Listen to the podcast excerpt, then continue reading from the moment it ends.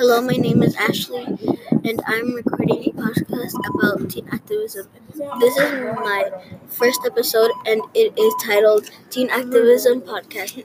This week, I have been researching information related to teen activism and have discovered that becoming a teen activism is easy. In the article How to Become a Teen Activism, the central idea is what is teen activism? The main points include you may support animals in need. Also, you can volunteer, maybe even donate money, supplies, and time.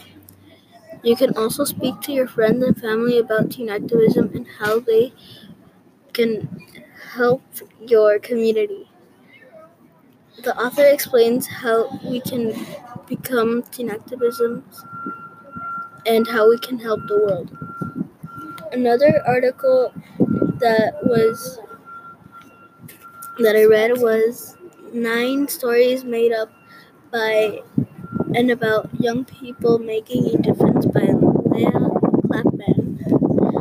The author teaches what teen activism ha, what, acti, what teen activism what teen activists have accomplished. In addition, in the article, but I thought they were also important, like Malala, H. Asean Johnson, and Yara Shahidi, and one of them was a fourth grader. I'm still wondering about what else kids and teens can do to change the world.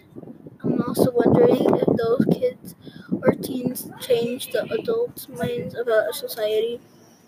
Some inform- information I still need is are they still activists? Thank you for listening.